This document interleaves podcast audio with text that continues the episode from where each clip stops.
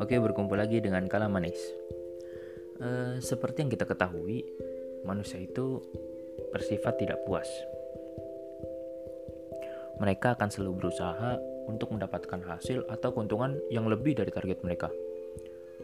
Bahkan, tidak sedikit dari manusia menggunakan cara haram dan kotor untuk bisa mendapatkan hasil lebih dari apa yang ia kerjakan.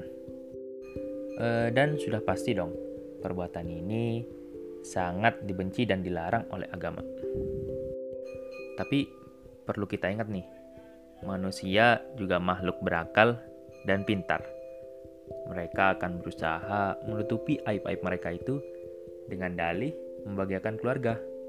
Aduh, padahal ya, dengan cara seperti itu, mereka malah menjerumuskan keluarganya pada keburukan.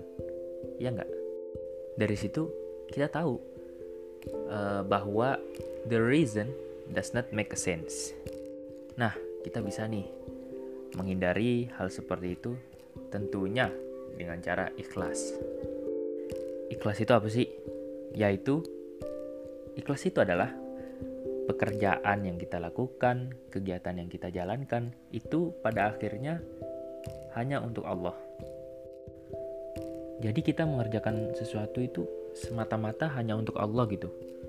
Insya Allah nih, yang biasanya kita hanya mendapatkan hasil dari yang kita kerjakan saja, sekarang dengan kita ikhlas, kita dapat ganjaran dari Allah juga. Entah itu keberkahan dalam pekerjaan kita ataupun pahala.